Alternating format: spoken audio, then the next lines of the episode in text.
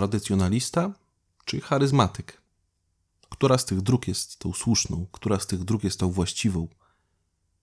Tego nie dowiesz się w tym odcinku psychopowieści.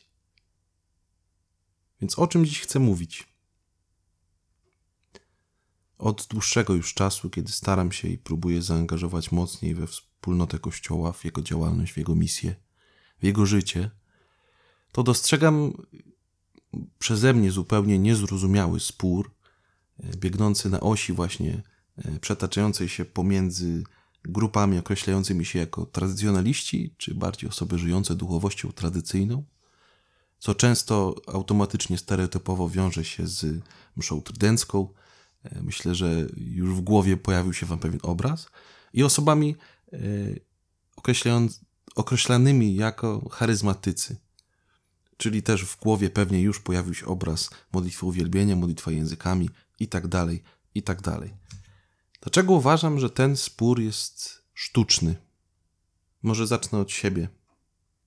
W swoim przeżuwaniu wiary, w, swoim, swojej drodze do Pana Boga,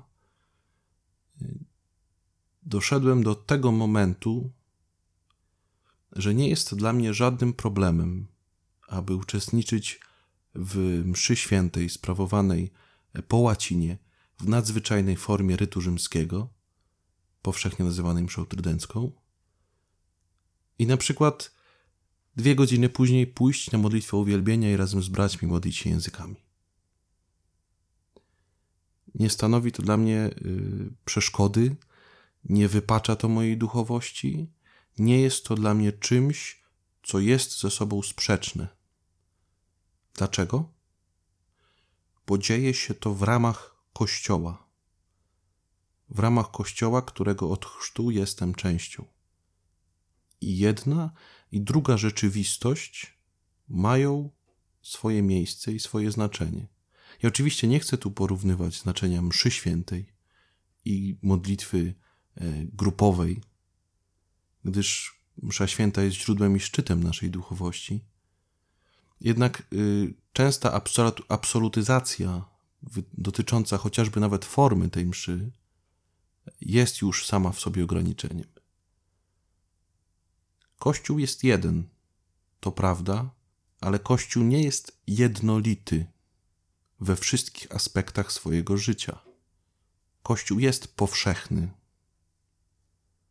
ale to nie oznacza, że jest taki sam. To znaczy, że łączy wiele różnych stron, różnych osób, że jest w stanie łączyć. Tak rozumiem powszechność Kościoła. Kościół jest apostolski. Wywodzi się od apostołów, przekazuje nam tą samą wiarę przekazaną przez apostołów Ewangelii Jezusa Chrystusa. Ale nie było dwóch takich samych apostołów. Apostołowie też później założyli wspólnoty chrześcijańskie w różnych miejscach świata i nie było dwóch takich samych wspólnot, jeżeli chodzi o sposób przeżywania swojej wiary. Już z początków, chociażby z kronik Eusebiusza z Cezarei czy, czy innych pism, możemy zobaczyć, że każda z tych wspólnot posiadała swoją własną specyfikę. I przychodzi mi tutaj na myśl taka metafora. Kiedyś stojąc w jednym z gotyckich kościołów w Krakowie, wpatrywałem się w witraż. I przyszło mi do głowy, jak bardzo nasza droga wiary, jak bardzo Kościół katolicki jest podobny do takiego witraża. Bo jest różnobarwny, bo jest złożony z wielu części, z których każda ma swój kolor, kształt i fakturę. Ale tylko w tym połączeniu daje jakiś obraz, stanowi jakąś całość, każda z tych części. I to, że każda z tych części ma swój kolor, kształt, że pasuje i tworzy razem ten obraz. I mi się wydaje, że często tak z nami jest, że jesteśmy jako takie małe części, czasem małe szkiełka, e, włączeni w Kościół, włączeni w ten obraz. I bez nas być może jego ważna część zostałaby, znaczenie jego ważnej części zostałoby pominięte bądź skrzywione. I rolą witraża jest przepuszczać światło. Uważam, że my mamy taką samą rolę. mamy przepuszczać światło Ewangelii, światło Jezusa Chrystusa, które od nas nie pochodzi i na nas się nie kończy. I często dostrzegam taką dziwną skłonność wśród niektórych y, moich braci i sióstr w kościele, że usiłujemy ten witraż, to różnobarwny, ten różnobarwny cud stworzony przez Chrystusa, przemalować na jeden kolor. Tylko, że wtedy on traci zupełnie swój sens, straci swoje przesłanie, a na pewno traci na, na znaczeniu, które ma przekazać. I często tak dużo farby usiłuje, usiłujemy na niego nałożyć, że traci także swoją podstawową zdolność, czyli przekazywanie Ewangelii i przekazywanie światła Jezusa Chrystusa. Często mylimy jedność z jednolitością. Często mam wrażenie, że bardzo, bardzo nawet często powtarza się sytuacja opisana w pierwszym rozdziale pierwszego listu świętego Pawła Apostoła do Koryntian, gdzie on wspomina, pisząc do Koryntian, że e, nie ma tak, że jeden jest Pawła, drugi jest Apollosa.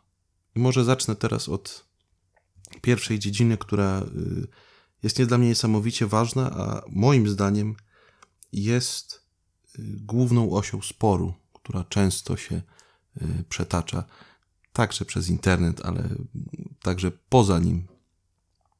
Jest to liturgia. Bardzo mi się podoba metafora papieża Benedykta XVI z jego książki Duch Liturgii, gdzie nazwał on liturgię, stwierdził, że liturgia to nie jest jakiś mechanizm, któremu my nadajemy kształt, że bardziej przypomina organizm, który ma swoje konkretne prawa wzrostu i rozwoju i w który my możemy się włączyć. Bo często odnośnie dziedziny liturgii, nie chcę tu wchodzić w konkretne spory, to znaczy, czy język łaciński, czy język narodowy, czy Novus Ordo Misse, czyli msza święta, forma mszy świętej wprowadzona po Soborze Watykańskim II, czy nadzwyczajna forma rytu rzymskiego, zwana mszą trydencką, która z nich jest słuszna, która z nich jest tą właściwą? Bo odpowiedź brzmi obie. I osobiście uważam, że nigdy nie jest tak, że racja jest po której ze stron. Mówię tu całkowicie o formie, nie o samej treści, to znaczy podstawową treścią i jedynym sensem sprawowania liturgii eucharystycznej, bądź tym, gdzie ja ten sens dla siebie odnajduję odnośnie uczestnictwa w mszy świętej, jest spotkanie z Jezusem Chrystusem, żywym i obecnym pod postaciami ciała i krwi. Prawdziwie i realnie obecnym. I to jest oś, od której ja wychodzę i która y, buduje moje przeżywanie mszy świętej w formie nadzwyczajnej, czy w zwyczajnej formie rytu rzymskiego sprawowanej w językach narodowych. I jak najbardziej można wysuwać naprawdę mnóstwo zarzutów, zarówno do ludzi modlących się w posoborowej formie rytu, jak i w przedsoborowej. I myślę, że e, każdy, kto tylko zajrzy do katolickiej strony internetu, to dokładnie dostrzeże, jak mnóstwo jest tych różnych zarzutów ale często zapominamy o tym centrum, o tym, że Jezus Chrystus chce przychodzić do nas. I wydaje mi się, że bardzo widoczne to było ostatnio podczas pandemii, cały czas jest, gdy toczył się ten wielki spór odnośnie przyjmowania Komunii Świętej na rękę czy do ust. I w tym wszystkim, kiedy patrzyłem na kolejki ludzi podchodzących, często nawet kłócących się z kapłanami, że chcą przyjąć w takiej formie, ci chcą przyjąć w innej. Czasami zastanawiałem się, czy tak naprawdę jeszcze chodzi nam o to, kogo mamy przyjąć. Pierwszym i podstawowym elementem to jest miłość. Miłość wyrażona w szacunku do tego, w jaki, drugi, jaka, w jaki sposób druga osoba przeżywa liturgię mszy świętej. I tak, obie te formy są dopuszczone przez Kościół katolicki. Obie mają zupełnie y, często odmienną formę, odmienny sposób celebracji, ale w obu od dwóch tysięcy lat, w każdej formie sprawowanej przez Kościół katolicki nie zmienia się jedno. Podczas konsekracji przychodzi na ołtarz żywy Jezus. I to jest mój jedyny apel. Szanujmy to, w jaki sposób ktoś drugi przeżywa, przeżywa liturgię mszy. Nie strofujmy się nawzajem. Postarajmy się stworzyć naprawdę wspólnotę, bo to jest największa forma ewangelizacji, kiedy pokażemy, że jesteśmy w stanie stworzyć wspólnotę nawet ponad podziałami. O rzeczy ważne. W żaden sposób nie uważam, że to są nieznaczące detale. Uważam jedynie, że te rzeczy trzeba umieć przekroczyć. Przykład mamy chociażby czytając dzieje apostolskie, tak zwany pierwszy Sobór Jerozolimski. Apostołowie mieli zupełnie, zupełnie inne zdania w pewnym momencie, a jednak doszli do porozumienia i przekroczyli to dla dobra wspólnoty Kościoła. Inny temat, żeby nie przedłużać. Modlitwa. Bardzo często widzę, głównie, głównie w przestrzeni internetu, jak mnóstwo jest wśród nas stereotypów, jak mnóstwo jest wśród nas absolutyzowania swojej własnej drogi modlitwy. I często słyszałem taki stereotyp, że charyzmatycy protestantyzują przez to, że nie odwołują się do Maryi. to jest jeden z największych błędów, jaki słyszałem, ponieważ na mojej drodze wiary osoby, które miały osoby z największą pobożnością maryjną, zdrową pobożnością maryjną, które spotkałem, były to osoby najczęściej zaangażowane w ruchy charyzmatyczne. I może to jest argument z osobistego doświadczenia, ale ja to tak widzę w wielu miejscach spotkań osób e, czy grup charyzmatycznych. Widzę na przykład figury Maryi, obrazy, ikony, bardzo częste odwołania do osoby Matki Bożej. I z drugiej strony często na przykład słyszany przeze mnie stereotyp, że osoby żyjące duchowością tradycyjną zamknęły się na Ducha Świętego. I to jest kolejny błąd, bo znam także wiele osób żyjących tą duchowością, które mają głębokie nabożeństwo do Ducha Świętego. I po raz kolejny odniosę się do tego tematu absolutyzacji, bo bardzo często jest tak, że nasza absolutyzacja, czyli uważanie naszej drogi modlitwy, naszej drogi łączności z Panem Bogiem za jedyną słuszną, jedyną prawdziwą, prowadzi do inkluzywizmu. Prowadzi do zamknięcia się jako ma mniejsza grupa wewnątrz całej dużej wspólnoty, jaką jest Kościół. A inkluzywizm to jest w tym momencie, moim zdaniem, jedna z najgorszych rzeczy, jaka może nam się przydarzyć, bo już stajemy się coraz mniejszymi grupami. Mówię o całości Kościoła. A jeśli sami jeszcze zaczniemy tworzyć te grupy wewnątrz i dzielić się, to spowoduje to tylko i wyłącznie podział. Nie wyniknie z tego dobry owoc. I tutaj przyszło mi do głowy zdanie świętego Augustyna. In necessaris unitas, in dubis libertas, in omnibus caritas, czyli jedność w rzeczach koniecznych, wolność w rzeczach wątpliwych, a we wszystkim miłość. To jest moim zdaniem zasada, która jest niesamowicie aktualna w tym czasie i niesamowicie nam potrzebna, bo czy modlimy się chorałem, czy modlimy się pieśniami uwielbienia, to najważniejsza jest rzecz, żeby działo się to w ramach Kościoła, w ramach Jego wiary, wiary wyznawanej przez Kościół, osadzonej na fundamencie apostołów, e, prowadzony, Kościół prowadzony przez Ojca Świętego. A forma, w której to przeżywamy, moim zdaniem często powinna podlegać bardziej zasadzie wolności. I oczywiście nie mówię tutaj o pewnego rodzaju wypaczeniach, o pewnego rodzaju skrajnościach, takich jak chociażby e, zupełne wypaczenia w sprawowaniu mszy świętej, czy w drugą stronę e, modlitwy mm, charyzmatyczne, które niewiele mają wspólnego z wiarą e, Kościoła. Takie rzeczy mają miejsce, ale nie mówimy tu o skrajnościach, bo moim zdaniem to są właśnie skrajności, rzeczy, które nie są obrazem całości. I w teologii występuje, w teologii Kościoła, w teologii liturgii występuje e, przepiękne pojęcie, czyli komunio. Możemy to po polsku bezpośrednio teraz przetłumaczyć na użytek tego przykładu jako komunia. Komunia wertykalna i horyzontalna.